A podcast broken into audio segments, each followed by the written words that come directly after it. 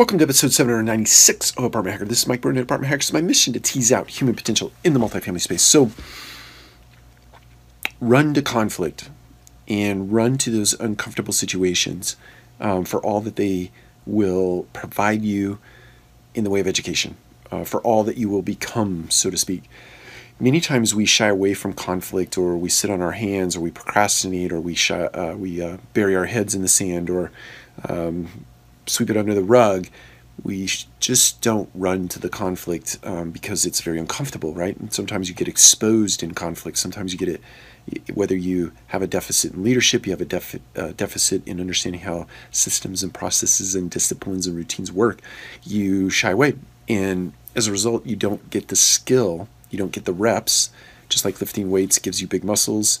Not if you're tall and skinny like me, you don't get big muscles, but you can't get better at something if you're not doing the reps, right? You can't heal if you don't feel. If you're not doing reps, you can't get a skill. You can't you can't develop it. So it is highly necessary that when conflicts or conflict rather arises, you run to it.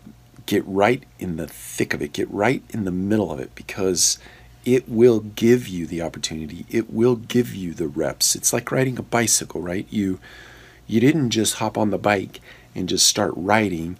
You hopped on the bike. Uh, your mom or your dad or somebody that was trying to teach you how to ride a bicycle let go of the bike and you fell down. Most likely you fell down. You skinned an elbow.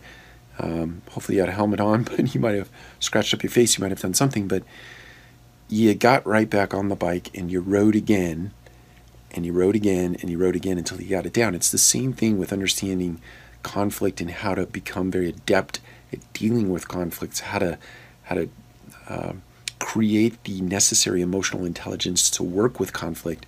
It's only by going and doing conflict that you get that skill. So run to conflict, run to opportunities uh, to get those reps, to build yourself, to build that skill. Take care. We'll talk to you again soon.